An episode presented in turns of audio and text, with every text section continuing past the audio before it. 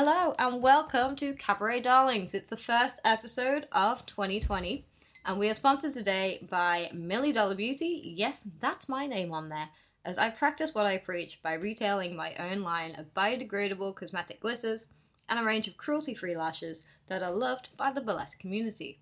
You can get a whole 10% off your next order by using the promo code, all in capitals, Cabaret Darlings. Hmm. Mm. Yeah. Get yourself some glitter, 2020, throw it around, try and forget that the world is a shit fire right now. Biodegradable glitter is the future. yes, it is. And we'll try and leave everything else in the past now, now that January has finally finished. Yeah, for sure. Um, and what an eventful month that was. Really, like a lot happened. yeah, well, as I was just saying to you, because my birthday's on the 29th, that Yeah. always is like New Year's for me, because New Yeah. Year's is always kind of uneventful. It just kind of comes and Do goes. you do it like literally? I have aged a year, new year, new me, because I'm now. yeah, I take those those first three weeks of January is to decompress, yeah, and then yeah, I go okay, 32, yeah. New Year. I don't feel like I've decompressed much this January because Yeah. every few days I'm like, oh, are we going to war now? well, Oh, that guy died. yeah, oh, that's there's a virus. oh shit, it- we're leaving Europe. yeah, that's uh Currently, this is the last day. this is the last Europe. day. This is the when last by day. By the time this podcast goes out, we will just be a lonely island floating, floating with no sense of direction. yeah, someone will be listening to this on a gramophone yes, floating on a door. I hope you're happy. Um, so my guest today is Tom Lloyd. Hello, hello. Thanks for having me. Ah, Thank you for coming on. So, Pleasure. We've known each other for a couple of years now, I think. Yeah, I think we've just saying since 2014.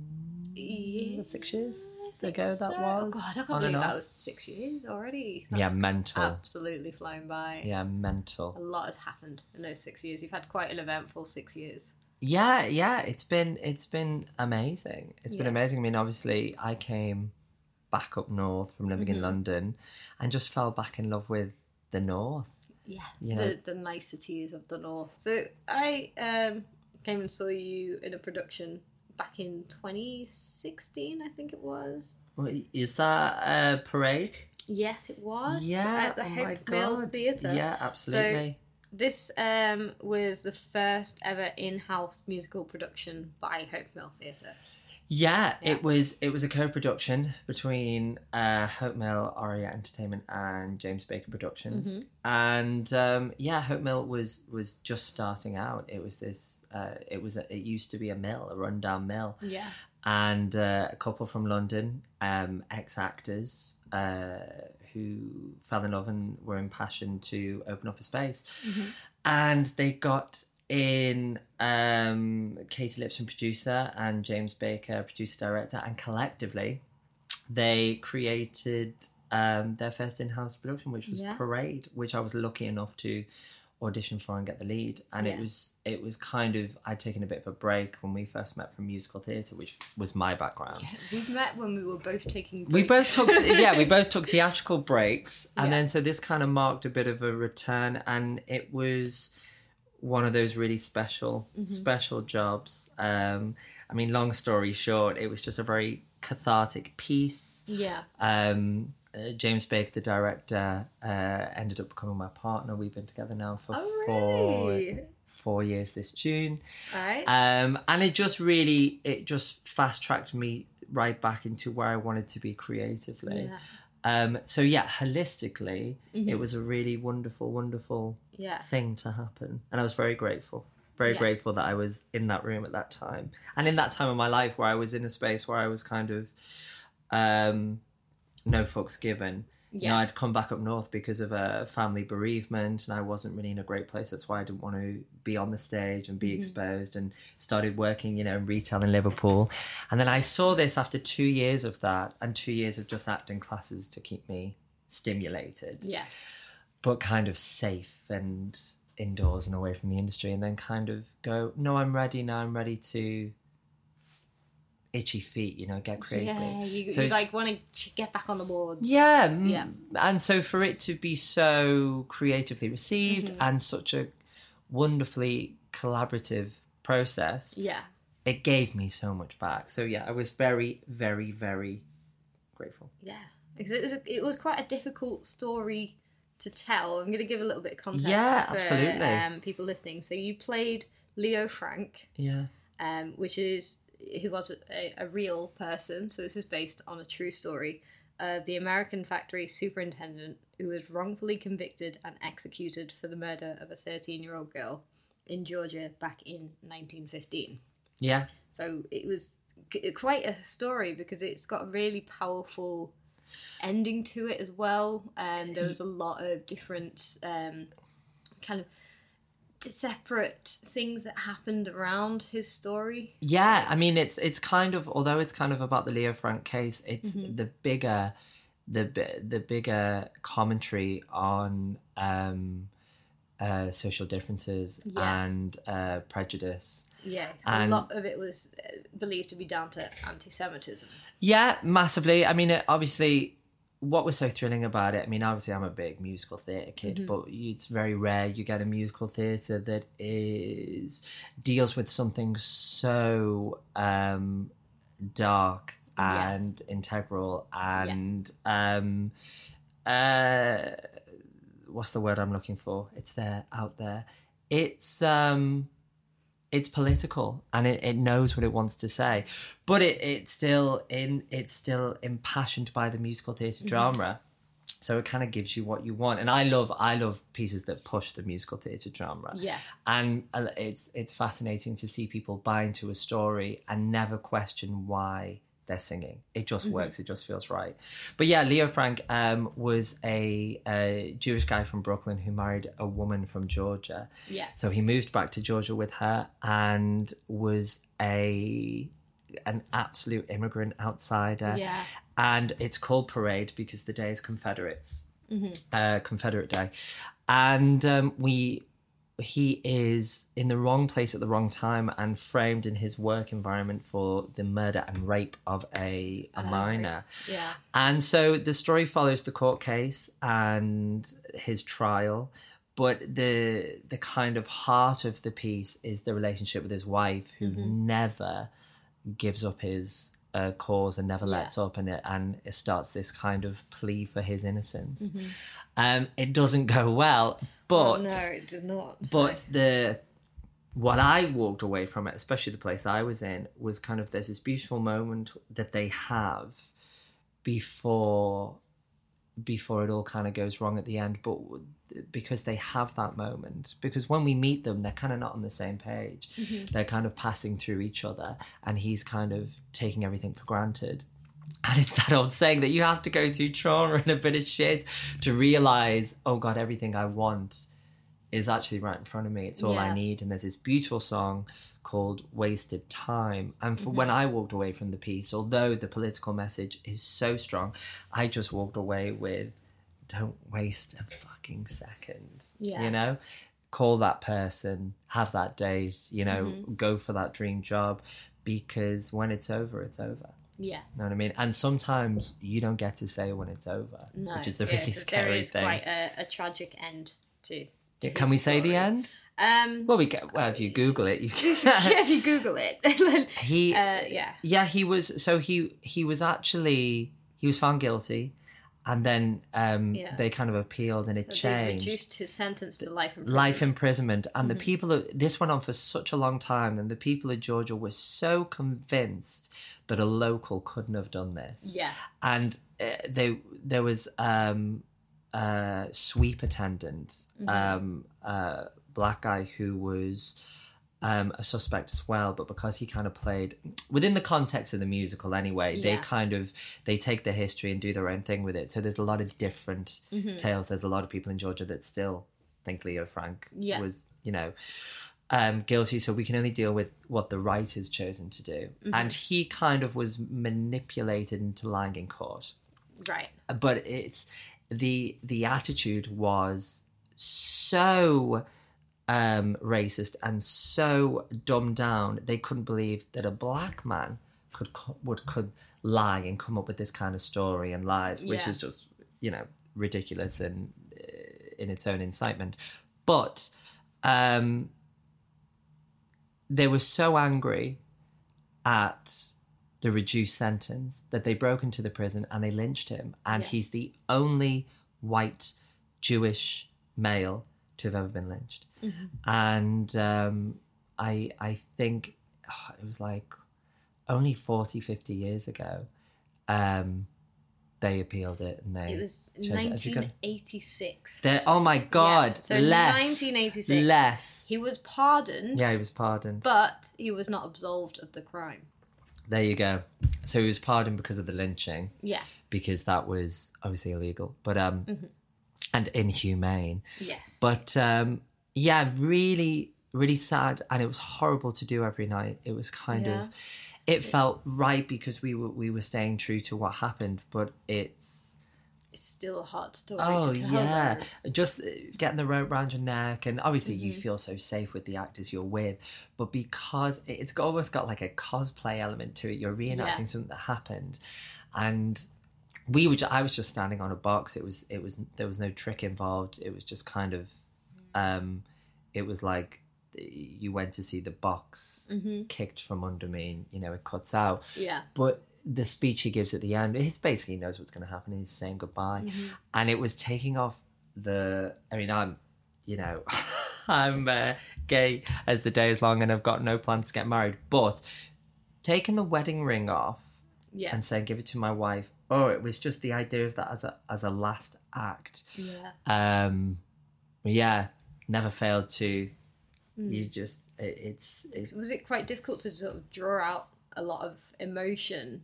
No, because it's uh, all because uh, when you you accept the the confines of the situation, Mm-hmm. which is all, what's happening around you, and the words are enough. They're Yeah. just enough that you actually haven't got to dig deep. I don't have to because the thing is, when it comes to acting, I think trying to be something you're not never works. Right, You, yeah. you you've only got your toolkit, which is my experience, my sense of humor, my personality. But I know, you know, no, I'm never going to be um, a straight white married Jewish guy in 1915 in Georgia. But I know what injustice feels like Yeah. for me. Yeah. I know what um, aggression is. I know what um, uh, my version of love is, and so it's it's those qualities that you only have to think about the people that you've wasted time with or you don't want to waste time with. Yeah. And that's enough. I think that's enough. And when people look into your eyes and can see it's coming from a true place, I think anything else, you don't need anything else. I think that's enough.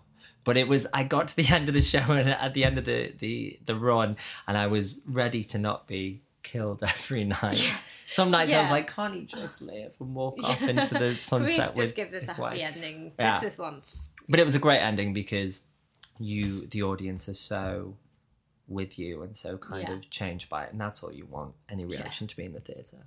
Because I love when they you came back from inter like the interval um, for the parade, Yeah, and when I went to see it, you were kind of sat on a step, but you were right next to my seat. Yeah. So I walked past you and very quietly went, "Hi, Tom." Oh my god, I actually remember that. I remember that 'Cause because we had it's. It was such a James Baker made it such an immersive piece, yeah, and uh, yeah, they're bringing back to I'm in a prison cell and I'm writing letters as the people are coming in. and I'm like, "You're right. How you doing, pal?" Yeah, it was funny. You hear some random things like, "Oh, do you think he did it?"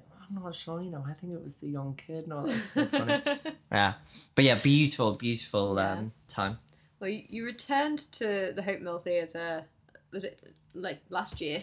Yeah, Um, but for a very different kind of production. Yeah. Um, where instead of playing the condemned, you played the condemner. I love as, that. Yeah, as That's you nice. played the devil in Jerry Springer the musical. Jerry the Springer, opera. the opera. Yeah. yeah, the opera. So Yeah, the, Yeah. uh, it was it was the first ever revival. For those that Mhm. know it, it was it started in Edinburgh and then it Yeah. went to the National Theatre 15 years ago, and then it went to the West End and it Mhm. had a TV debut It did.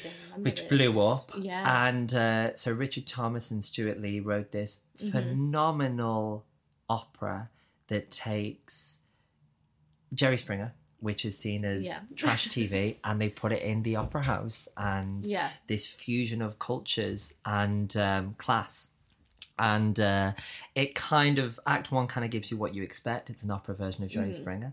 Yeah. And then in Act Two, he is condemned to hell and Yes. must do a Jerry Springer show with Satan and God and Jesus and Adam and Eve to bring harmony to the world. Right, and can yeah. he do it? And it's a big social commentary.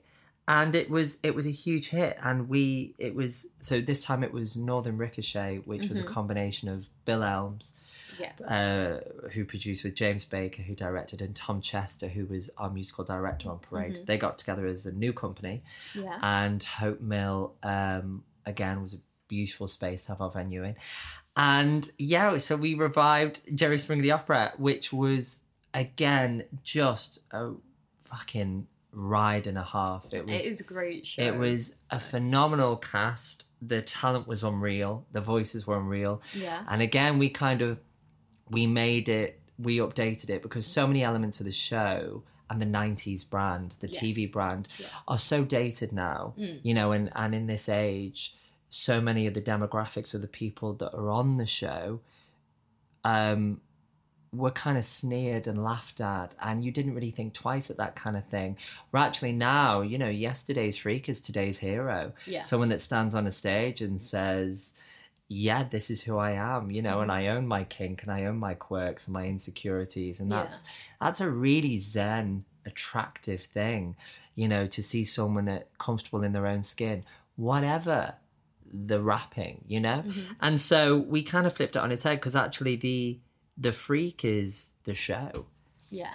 and the audience you know that wants to wants to see it because obviously the way it's structured in the show you have an on-stage audience Mhm.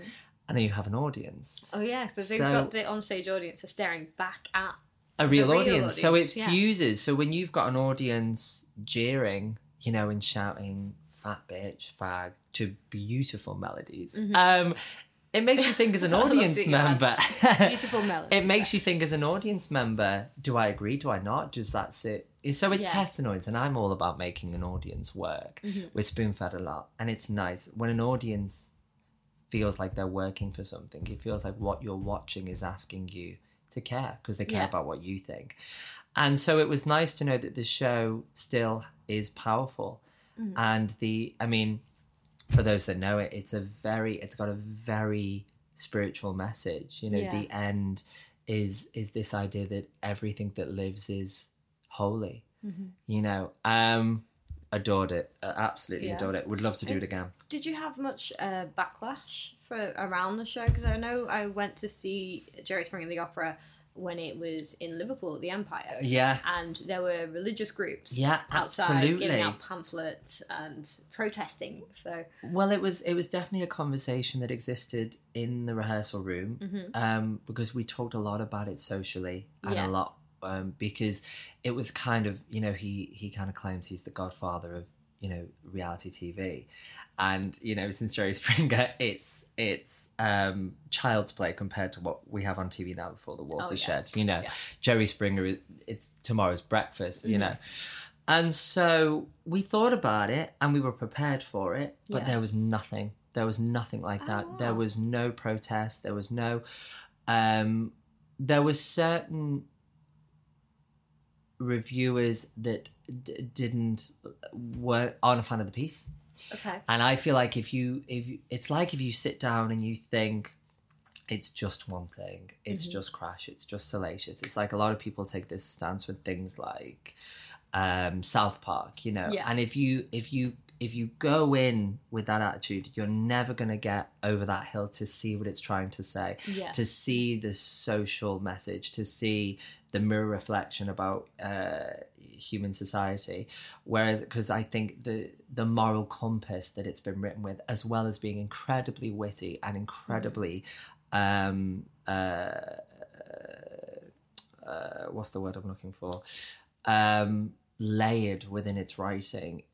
It's too easy to say it's crass, to say it's salacious. Yeah. You know, if it's not your thing, fine. But it's um, it deserves more. It deserves more than that. It's too easy to say that. Yeah. But I mean, we did really well. You know, it was it, you know the Guardian gave us um, four stars, and and Mm-hmm. they actually noted us as their top picks in their theatrical year. And but again, I mean, Yeah. I'm reviews are reviews. It's lovely to be validated, but if you stand by what you're doing, whatever you're doing, Yeah. even if it's not just national reviews, whoever your your critics or judges are deemed to be, if you really believe in what you're doing, it doesn't matter. Mm-hmm. It doesn't matter, and a great review can hinder you as much as a bad one, to be honest. Yeah. because you think you have to uphold something, or you get in your head about how it's being appeared, and Mm-hmm. you know if you're in if you're in your head, it's death to the performer because you just want to be Oh, sure. in your body Yeah. and live it.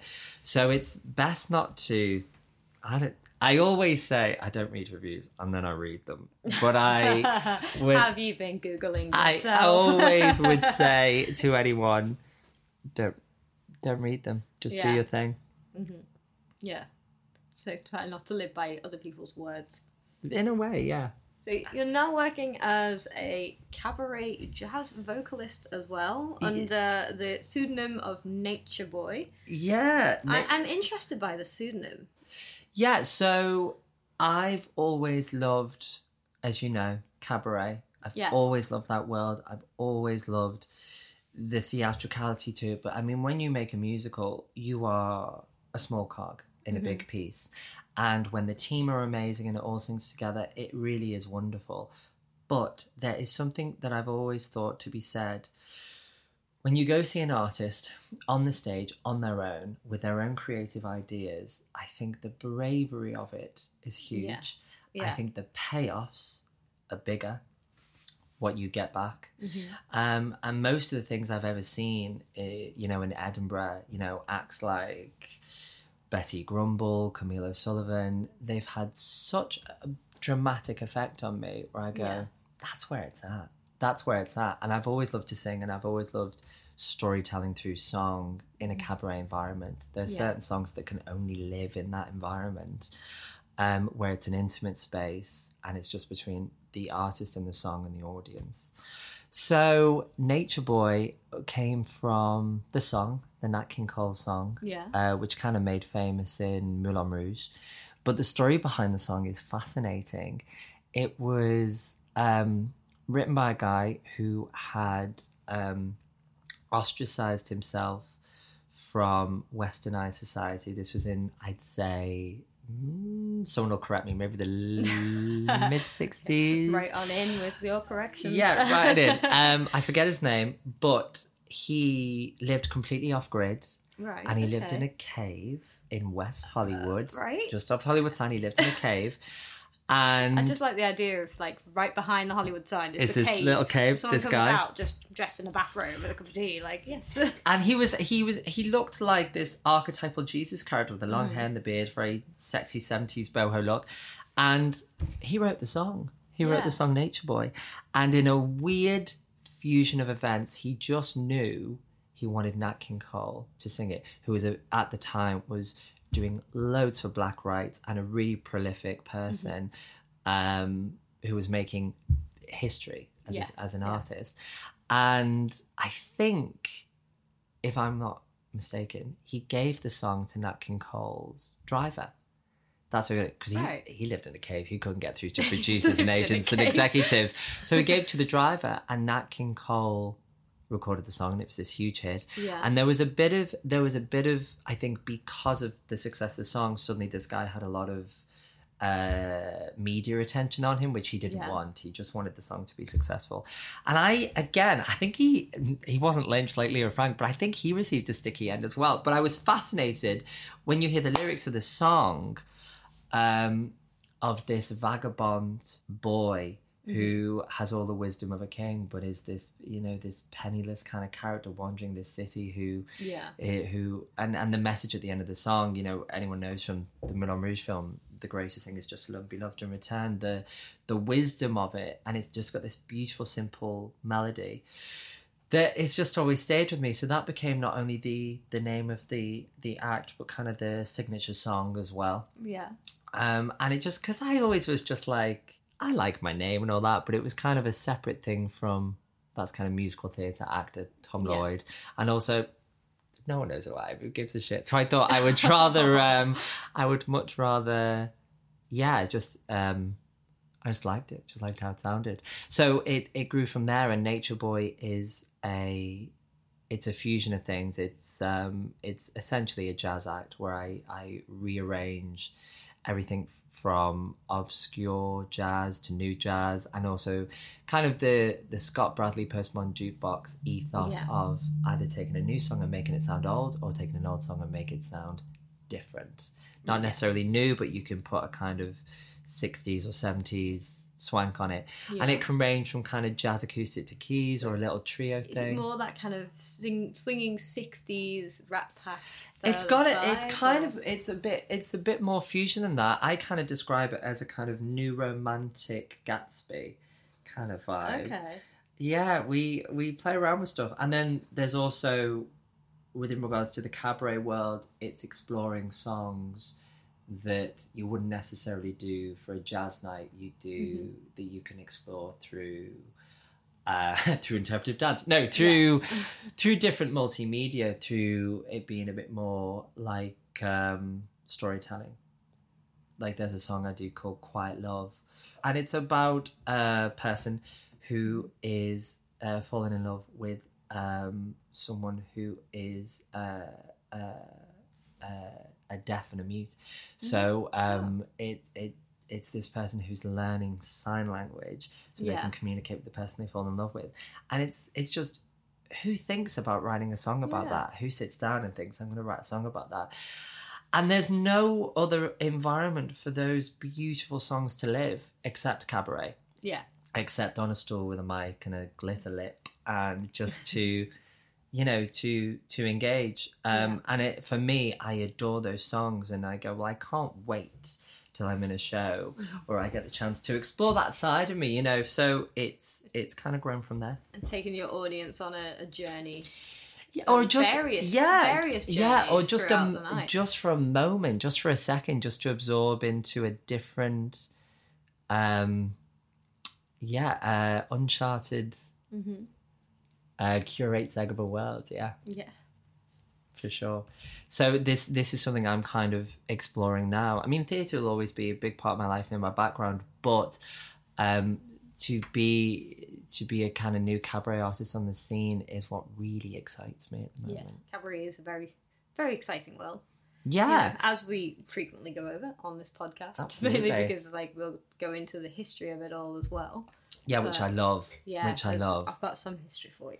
Well, this is what I love. As I was Absolutely. saying to you before we started, it's like without things like this, Mhm. these stories just it's dust in the wind. You know, it just gets lost to obscurity, and um, the foundation of the industry is on the bravery of these stories and these people Yeah, who didn't the- have. The people that made what we now, Yeah, you know, work in and profit on and you know, absolutely. thrive in. Yeah, yeah, Yeah. pioneers. Yeah, so we should always give props to to all those. Thank you, cabaret darlings. Yes, thank you, all of those cabaret darlings out there. Um, but you will be treating us to a song later on today. Well, not later on today, later on Yeah, in the podcast. We will. Which It's is actually very, it's the first actually for this podcast. We haven't had Oh, any nice. musical numbers so far. Yeah, it's a bit it's a bit different. It's actually um it's actually a quirk one. It's not a jazz song. It's Mm-hmm. it, we just did a little acoustic take on it and we loved it. So it's um He Lives in You, which is actually from the stage version of The Lion King. Um, but we just did a little acoustic slant, and it's just yeah, gorgeous songs. We thought we'd play that for you today. Nice. So we'll get you to um, introduce that after our story, so that we can have a nice little story time. My and pleasure. finish with a beautiful musical. Yeah, why not? Intro. So, are you ready to strap on in I am and so um, have a little story? It's, it's not a, a, a too long ago story. Sometimes we go right back in the past. Okay. Sometimes it's a little bit more modern day. So, so we're kind of going all over the place. But because we mentioned the Rat Pack earlier, yeah, we this did is of that sort of era. nice. Okay, so Today's subject isn't one particular person, which is what all the episodes have been so far. I've been concentrating on one person. But this is more a place and a series of persons in that place. Oh, nice. Changing the Um, formula just for yeah, me. it's special. it. uh, but this is a place that had an impact on burlesque history, but also comedy, film, and more.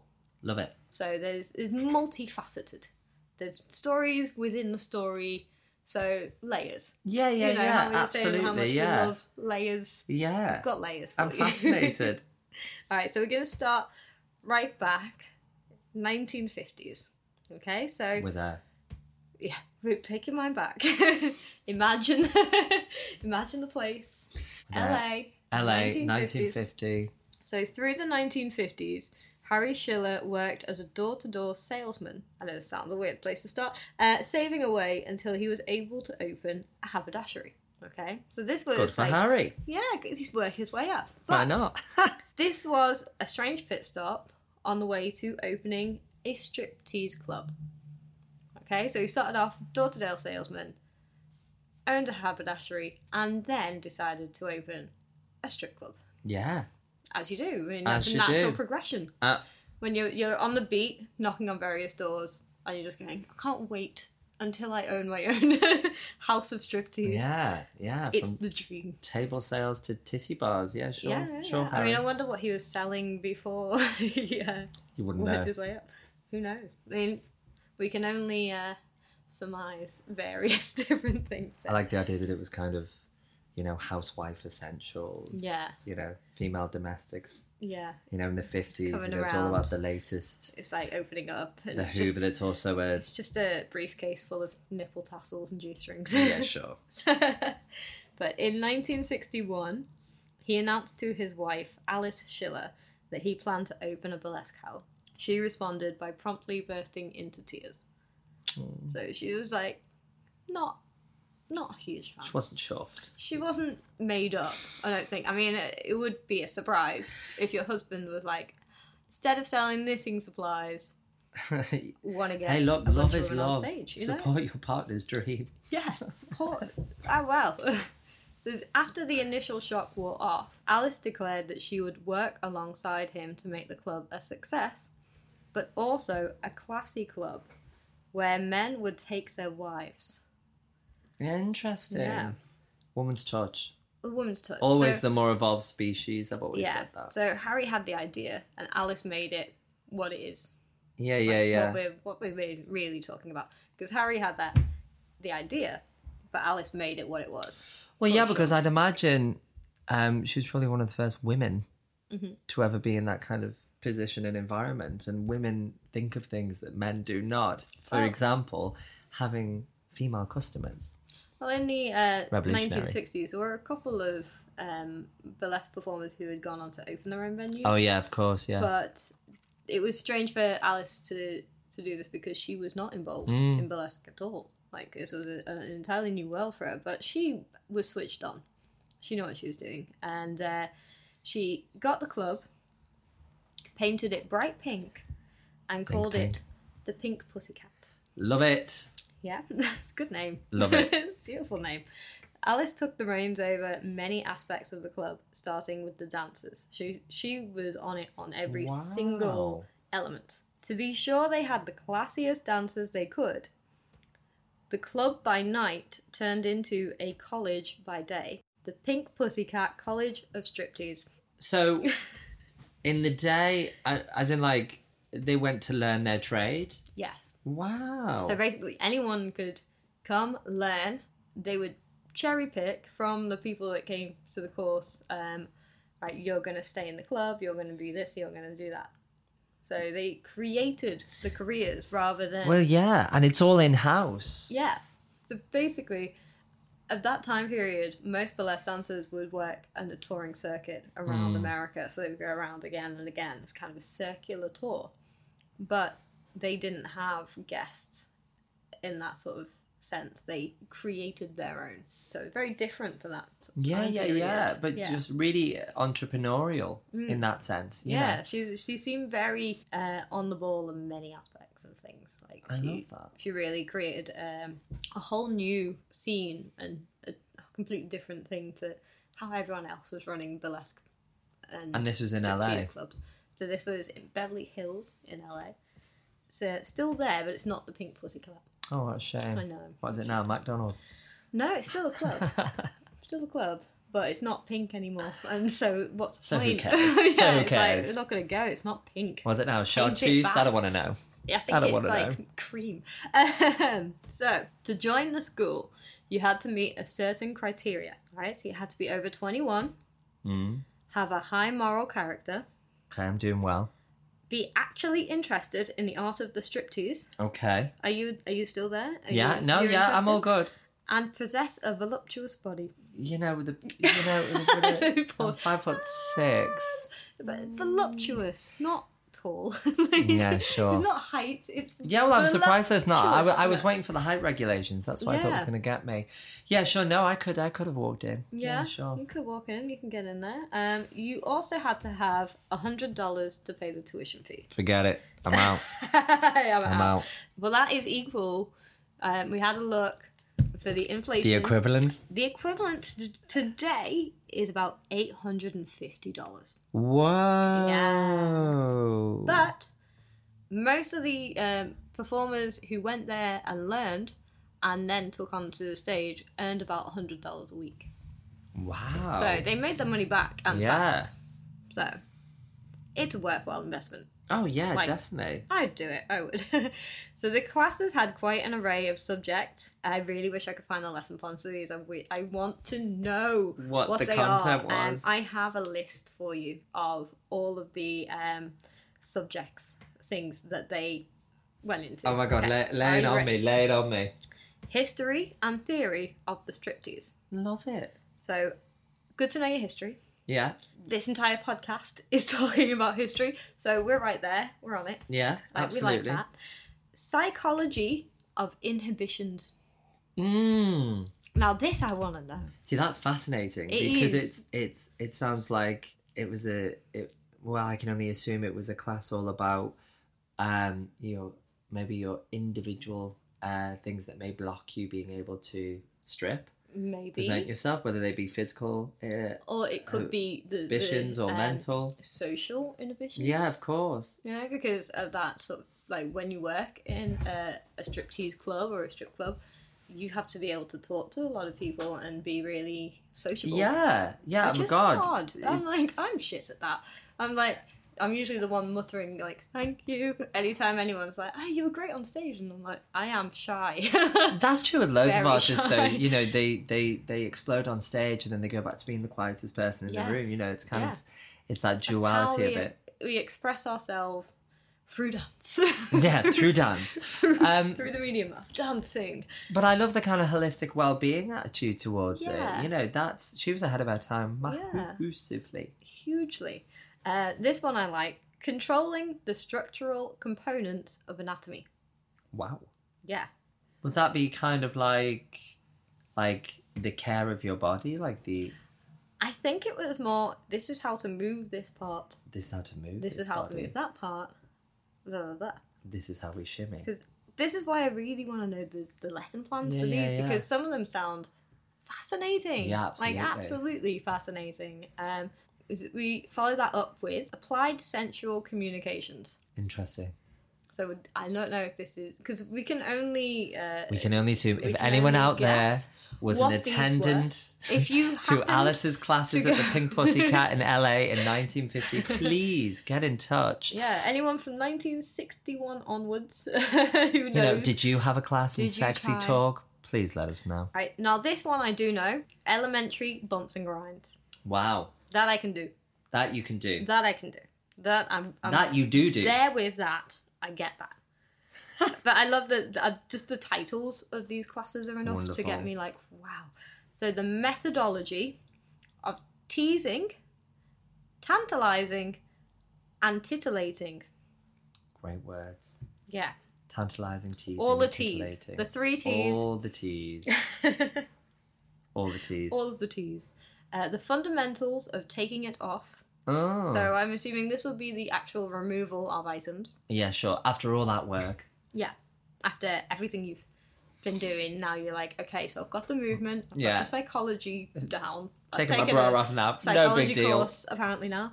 Um, dynamic. You're gonna love this one. Dynamic, mammary, navel, and pelvic rotation and oscillation. Wow.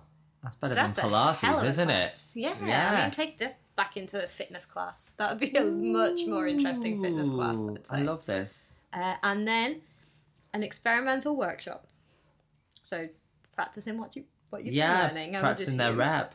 This is all in the day and then they do the show.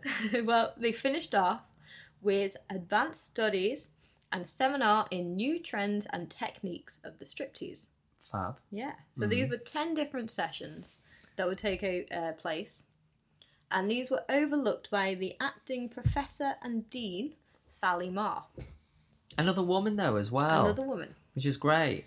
Now, Sally Marr, she was a striptease artist, a comedian, and a talent spotter Okay. who started out in burlesque as a dancer after divorcing her husband. Sad, but you know, she Hey, look, she found her place. maybe she he found her place. deserved it. Uh, yeah. He's British, apparently. You know, we're we're the worst, really, aren't we?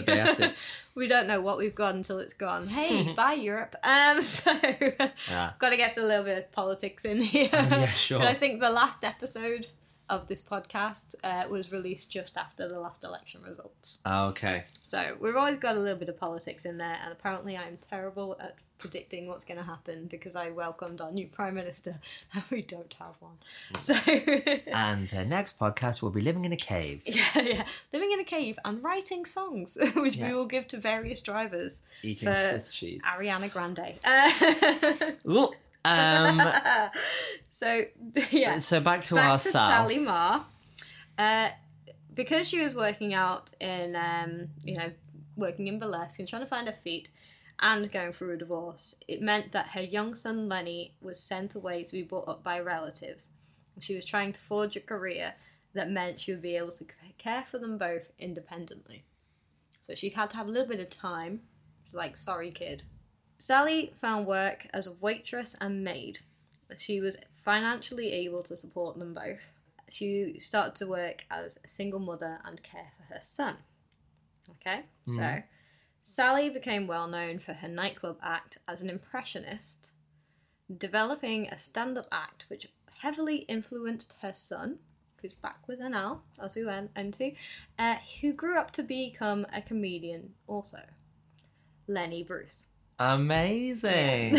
so, Amazing. I thought I thought you were gonna say like, Lenny "Ah." Bruce. Well, I always think that Lenny Bruce grew up in around, around- cabaret yeah. and striptease, Mhm. um, much like Bob Fosse, Yeah. who directed the Oh. Lenny Bruce Oh, film. you're and giving it away now. there were yeah, there were many there were many uh, parallels between them. There and I think. Bob Fosse grew up in the like the real slums of Yes. cabaret, you Yeah. know, and I think he lost his virginity to a a burlesque artist. I think many did. Many did. Many do.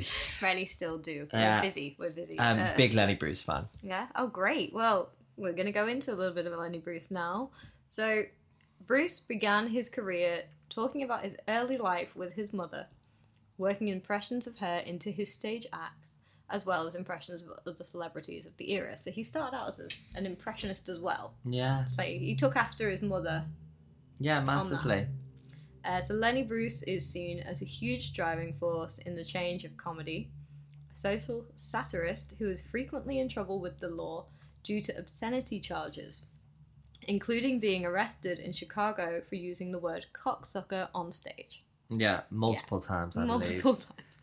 Well, in the uh, Bob Foss, uh, Fosse movie about Lenny Bruce, it so, shows him being arrested for saying cocksucker Yeah, and and as he's in the back of the cop car, and I think this is just fabrication for the movie. He said, "What's the problem? I said it. I didn't do it." Yeah, which You I loved. I, I don't. I'd imagine he probably did say that. I mean, it's an ama- It's an amazing film, Yeah, and uh, Dustin Hoffman plays it brilliantly. Mhm. But yeah, he was. He was a, again another pioneer yeah. who was ahead of his time, who was making an audience work. hmm You know, to think about not just what he was saying it, the Yeah. way he was saying it, why he was saying it.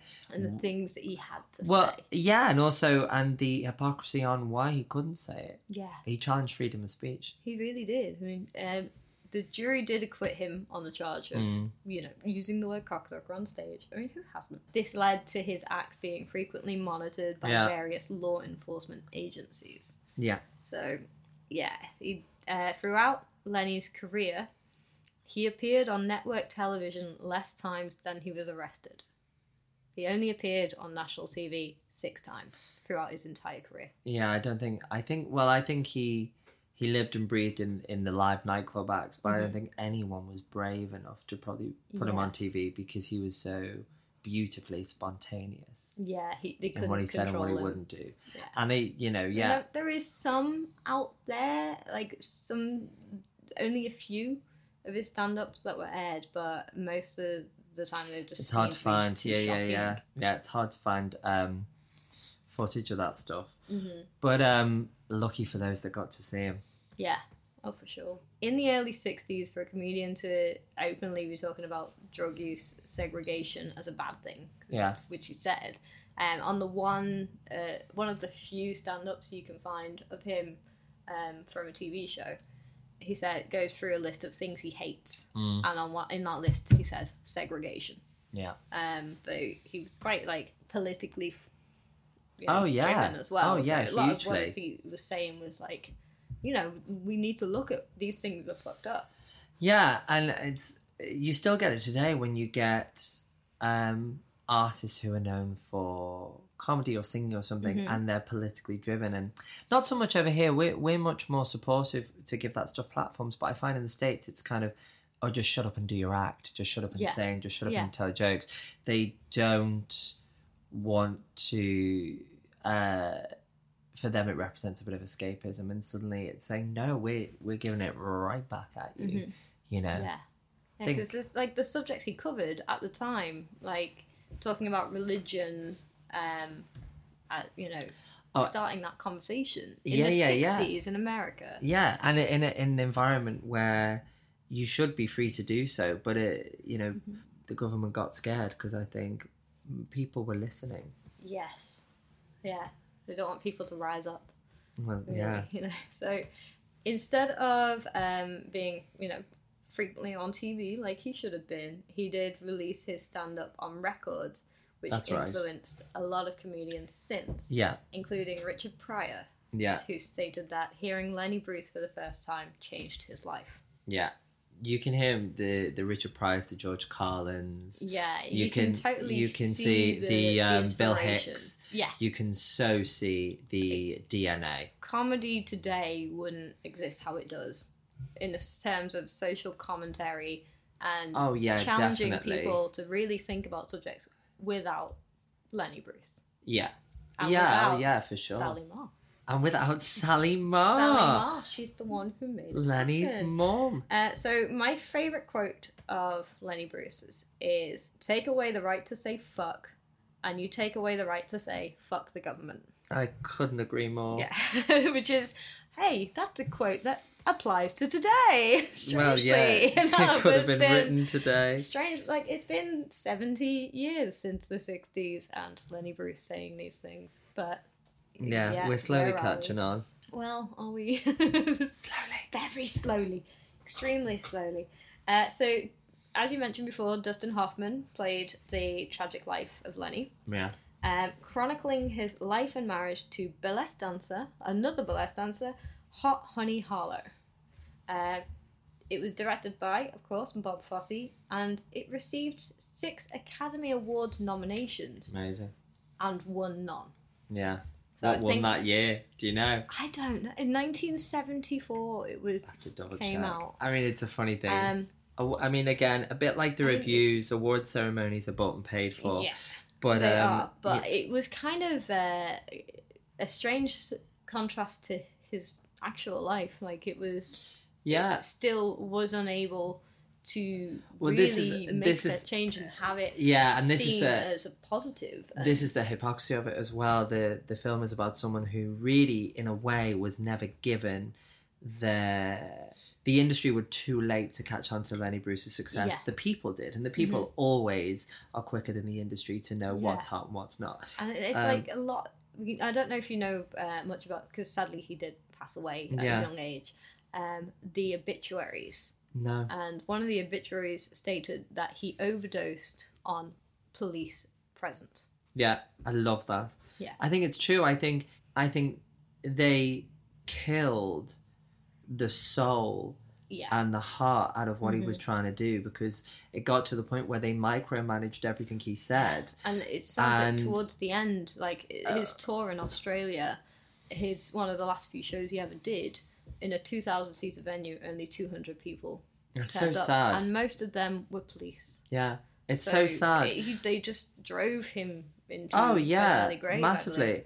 I think anyone that feels and uh, artists feel this all the time, whether Mhm. it be a producer, a director, or whether it be in uh, TV and film, there's there's more freedom in theatre for sure. A lot of Yeah. people naturally dispense belief in theatre. Mhm. You know, a, a lot of musical theatre is still seen as light entertainment in this country, so you Yeah. can get away with what you can say sometimes, and Mhm. people go, you know, people rock up thinking they're going to see something, but when you, that's only to a degree. When you start he was saying the same stuff as political activists Yeah. at the time Mhm. and he was a comedian Yeah.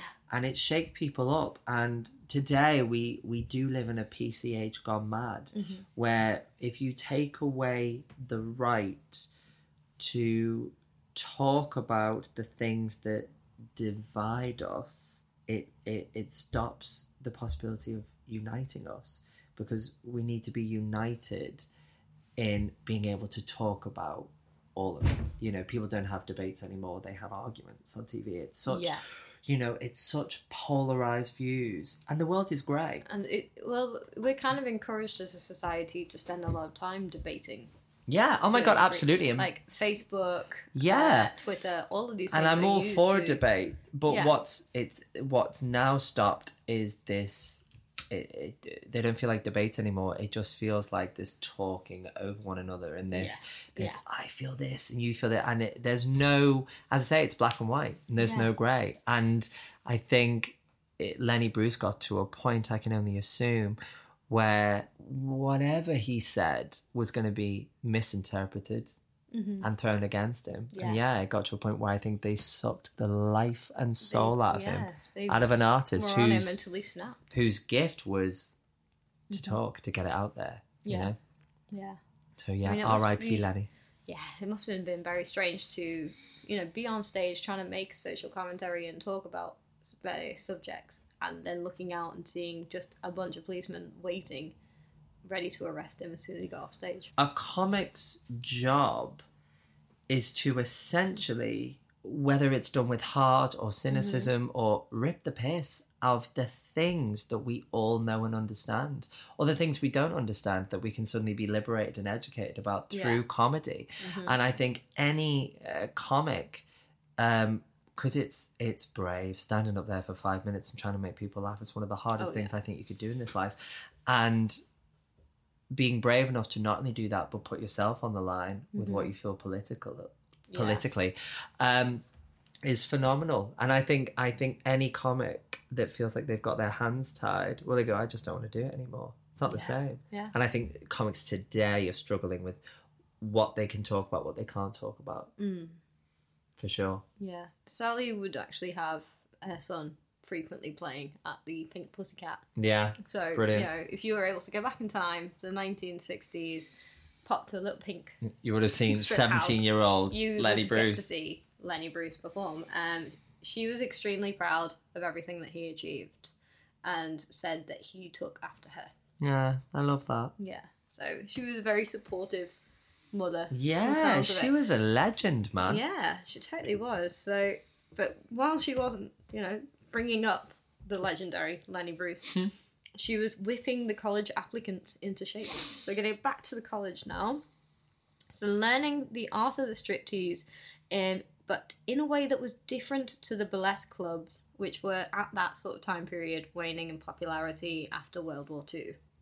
She reportedly told the students, not too much bump and not too much grind. That's passe and went out with Minsky. Yeah, So she, because well, it's a famous at this phrase. that. age, she was uh, when she was teaching these students, she was in her fifties. Yeah. So she's kind of seen a lot, done a lot. Well, yeah, and then post able war, to- the I would industry imagine had she was, like, uh, you know, don't take any shit kind of a woman. Yeah. Oh, yeah, sure. definitely. Matriarchal. Probably Yeah. Scorpio. Probably a Scorpio. We'll have to look that up. Uh, so Someone find out Lenny Bruce's mother's star sign, please. Thank you very much. Please send it in, send it in. So after Sally was done with the students, she would give them back over to Alice. Alice would take the new graduates under her wing and would give them stage names, which were all puns. Love so it. not only was she head of everyone else, starting a striptease college, doing all these things, even though she hadn't been involved in burlesque, she was a fan of the pun. Love So- a pun. I, I love a good pun. So these were puns of famous characters of the day. So there was Fran Sinatra, Dina Martin, and Samia Davis Jr. amongst others. Sam, yeah. Samya. People still do this. I just did a, a show with uh, Clive Rowe in London, and he names. He's a big fan of kind of uh, TV and theatre stars of the '60s, yeah. Morecambe and Wise, British era, and. Mm-hmm. I mean, it's no compliment to me for anyone that knows who it is, but he he nicknamed me Terry based on Terry Thomas. Now you only have to Google Terry Thomas to know he looks. Oh. He's got this lascivious tash and this big like grin. I don't like Terry Thomas, but I actually, and when he first said Yeah, it, I, was like, I appreciate being given a nickname, but I I, actually ended up falling in love with it because there was something so endearing about it and little Tessa, and it actually did. It did. It made me feel part of a kind of family. It was Yeah. a weird thing. There was something very full of heart about it. Yeah. Well, I think it sounds like these guys were like quite a family.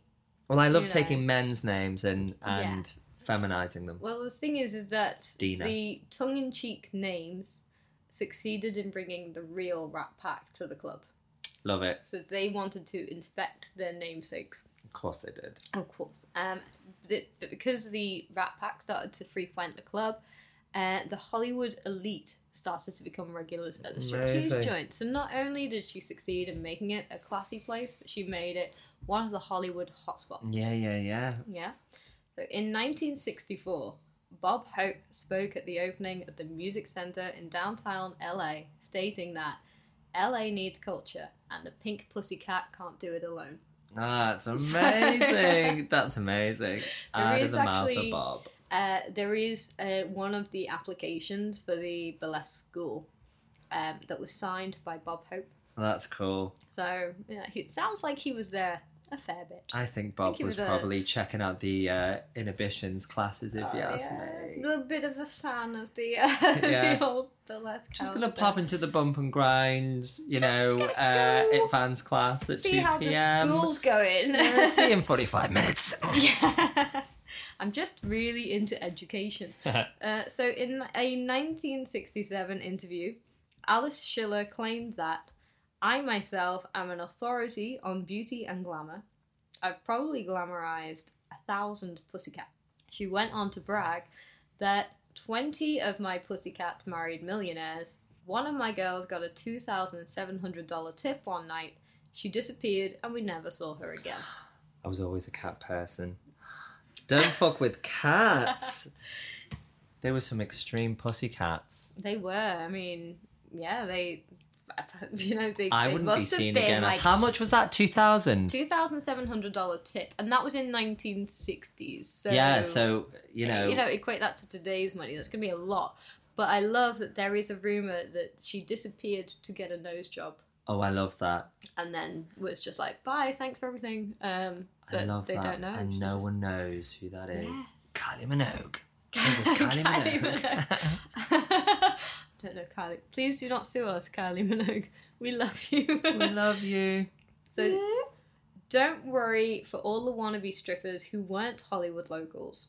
You could mail order a stripper kit right to your door for $4.95 plus postage. Wow, what was in that? So the striptease con- kit consisted of an instruction booklet, a pair of pasties, which Alice referred to as bosom bonnets, Bosom bonnets. Yeah. Love that little manual Little so you don't put it on that's backwards.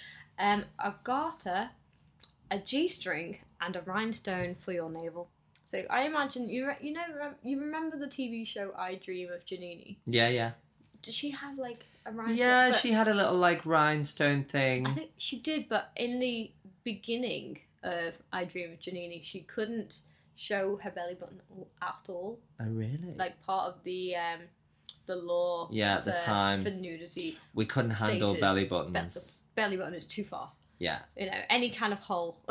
any kind of hole. that isn't a facial You hole. know, now we've got now we've got there. naked attraction where you choose a date with genitals before you've seen someone's Yes. eyes, but you couldn't Yeah. handle a belly you button. You could see an asshole on TV nowadays, but back then, no belly button. Oh yeah, you see an anus on TV before nine o'clock. Do you Oh, know what I yeah, mean? But a belly button is just too much And this for morning, this morning, the sensitive temperament of 1950s folk. So you could also order for an extra five dollars a tease shirt. They like their puns. They really like their puns. Uh, which had the seal of the college on it, which read, "The Naval Academy of the West." Oh, I've managed to find a company that have brought this design back to life. get out of town! I have, and I have one on the way. Get out of town. I'm- town! Cannot wait. So I'm Amazing. gonna have like, obviously a reproduction, but Yeah, but a wink to it. Is the design of nice? striptease. It is. It's got like a little pussy cat rubbing up against the leg, and Love then it. around that, it's got that Naval College of uh, the That is West. so very cool. yeah, and it says pink pussy cat of course the it does. top. That's pink awesome. pussy cat, and underneath Hollywood. So Branding. yeah, they were they were on it. One of the college's alumni includes Joan Collins. Wow. So she came to get a lesson or two before she played the exotic dancer Melanie in the film Seven Thieves. She received training from the legendary Candy Barr. Wow. I don't know if you know Candy Barr. She was uh, like a blonde bump and grinder. There's quite a lot of uh, the videos name's familiar, her, yeah. and she was just wild kind of Yeah. performer. So it was a really nice routine. It's well, it's it's a very strange TV set thing yeah. where it's a man who's being um, tempted by the devil to watch Candy Barr stripping on TV.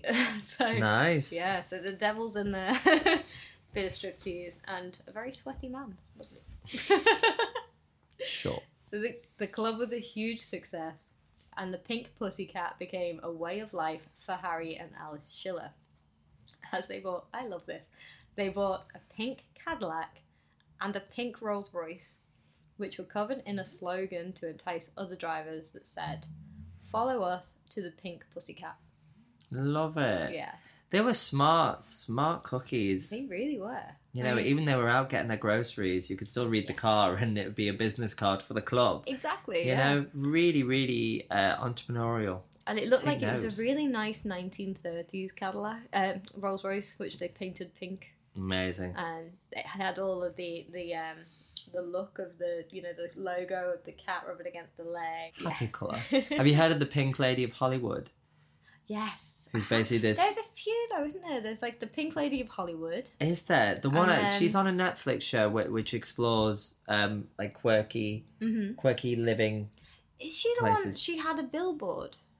I don't know. She's like I think she's kind of in her forties. Everything's Mhm. pink in her house. Yeah. Everything's pink. She's pink, and she's Yeah. just she she's kind of known as one of these you know bohemian artistic people that make Hollywood. You know Hollywood weird. Hollywood Which weird. we- Hollywood weird royalty. But Yeah. yeah, it reminds me of her. She's I'm pretty vibe. sure that she had a, a weird billboard for a while that was up, and everyone was she, like, I don't in think she does it. I, I, and I think she Uh, may have gone on. Um, I think she may have been on American Got Got Talent or something.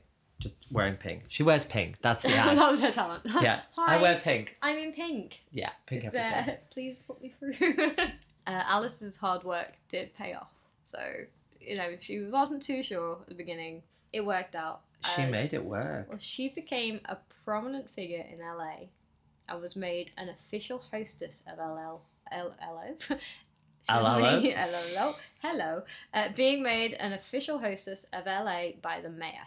So Amazing. her hard work was seen and witnessed by the mayor, and he was like, "You are an official hostess." Amazing. Of When is Cate Blanchett playing her in the film of they her life? They need to have a movie, especially because there'll be so many characters in there as well. It'd be amazing. So, yeah, it needs to be.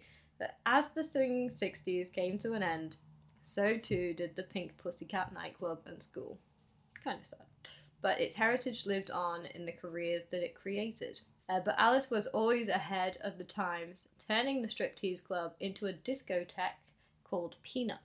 Oh, okay, so she was moving to the time, playing to the, In the more rock and roll kids, and Well, it was in 1970s, so just at the start yeah. of disco. yeah, Right at the yeah, yeah, yeah. Uh, Peanuts was also rev- revolutionary for its day, as Alice welcomed the LGBT crew into the club.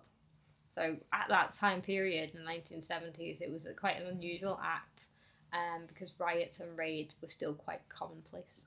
Yeah, and safe houses was seen as in you know discos, drag Yeah. ballrooms, and all these kind of places. It's Mhm. amazing that she opened up her doors to neon platforms and Yeah. you know disco crew. I love that. Yeah. I love that. So she, Alice Schiller retired in the 1980s, so she kept the club going for like wow. 20 odd years, and the club was sold by the Schiller family in 2009, the same year that Alice passed away at Oh. the age 95. Wow. 95 is We all no, we and could all be so lived, lucky. You know, Ninety-five is lived. amazing. Yeah, That's amazing. Yeah. And I love that she kind of, I think it probably got to a point where she was the club. She Yeah. was the club. She was so attached to it. I think when that was done, she was like, I'm done. You Yeah. know?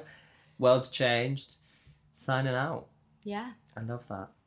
yeah. She definitely left left a mark Oh, yeah. on you know, yeah. So it's lovely to be talking about it general today. culture.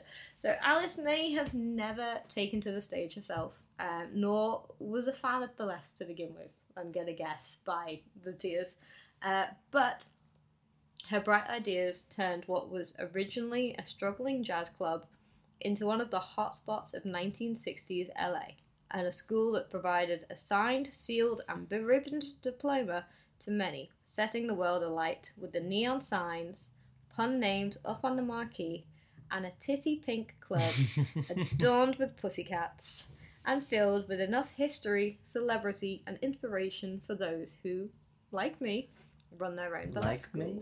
like you. Like, yeah, I like absolutely. I do. I run my own burlesque Yeah. school too. Um, sadly, we don't have diplomas, but maybe I need to. Yeah, maybe. But I, I, I loved that story. I absolutely loved that story, and like it goes back to what I was saying Mm-hmm. about artists or non-artists just being brave enough to Yeah.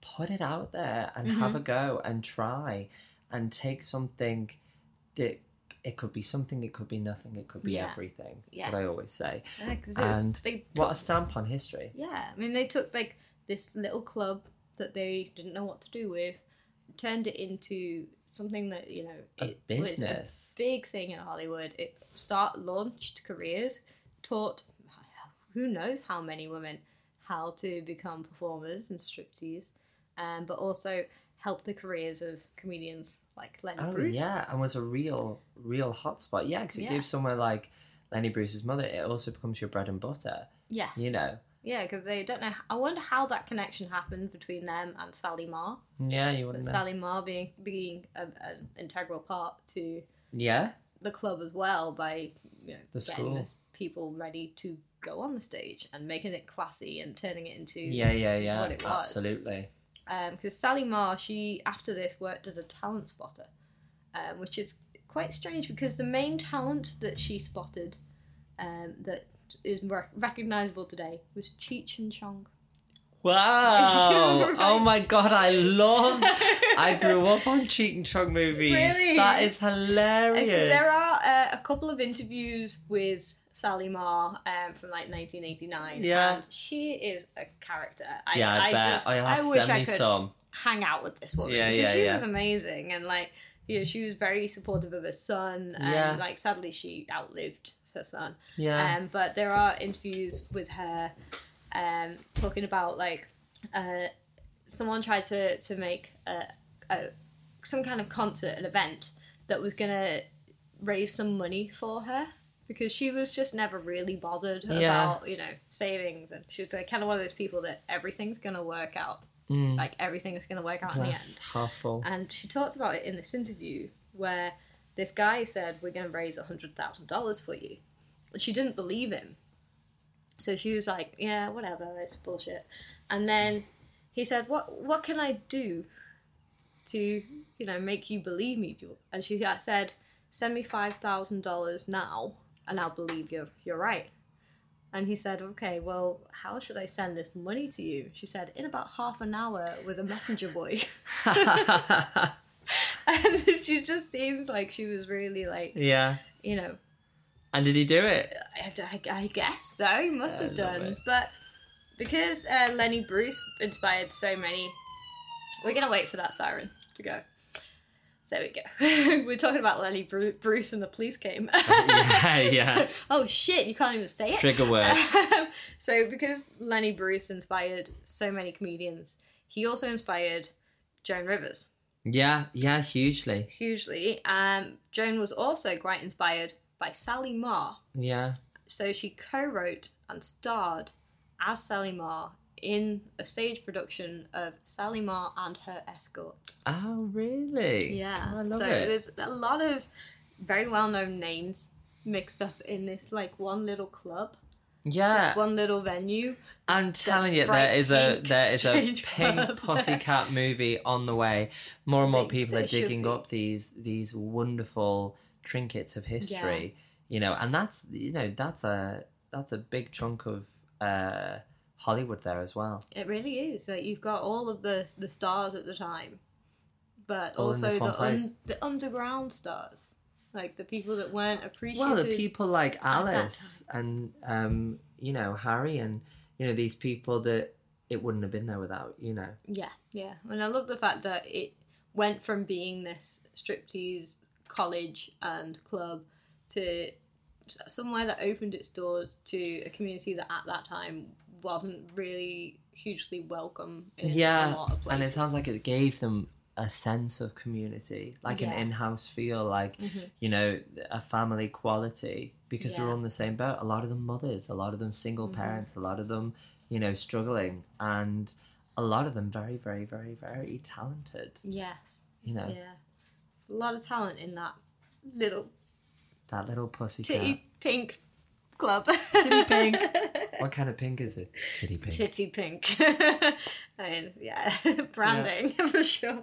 So, um, we're gonna go now into your track. yeah, Yeah, absolutely So gonna finish today's episode. Thank you so much for having uh, me, thank you for Millie. I on. absolutely adored uh, coming in, and uh, thanks for chatting with me. And yeah, this is this is me and uh, Francis Johnson, my uh, accompanist, my kind of jazz partner, doing uh, "He Lives in You." So I hope you enjoy it, and thank you, and I hope you enjoy it. Thank you. Let's, let's tune in now. Mwah. Night and the spirit of light answer. I your mama love. And a voice with the fear of a child calling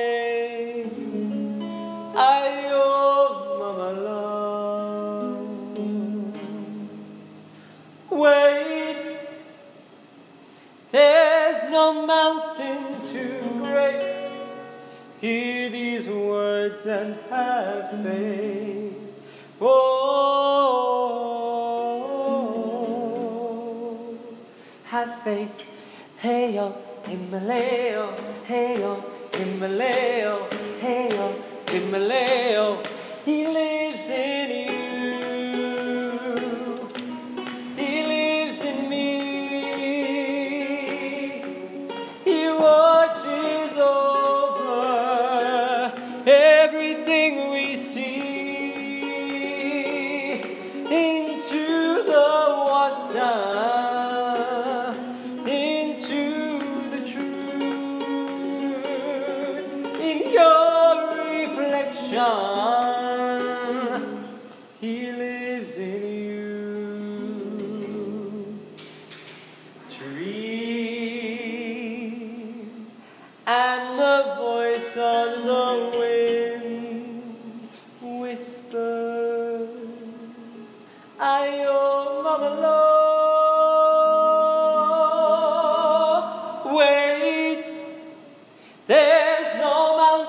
too great. He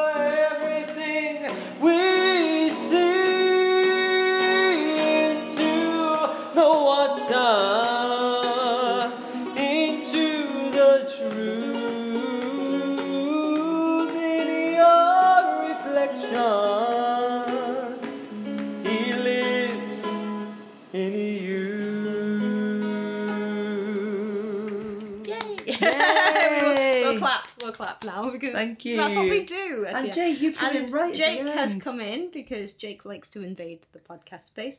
So that was the first episode of Cabaret Darlings for 2020. How exciting! Super exciting to have you on. Thank you very much. Uh, we will be going down to fortnightly podcasts just because I'm so damn busy. I'm so damn Life busy. gets in the way. all the fucking time. So until two weeks from today, that was Cabaret, darling.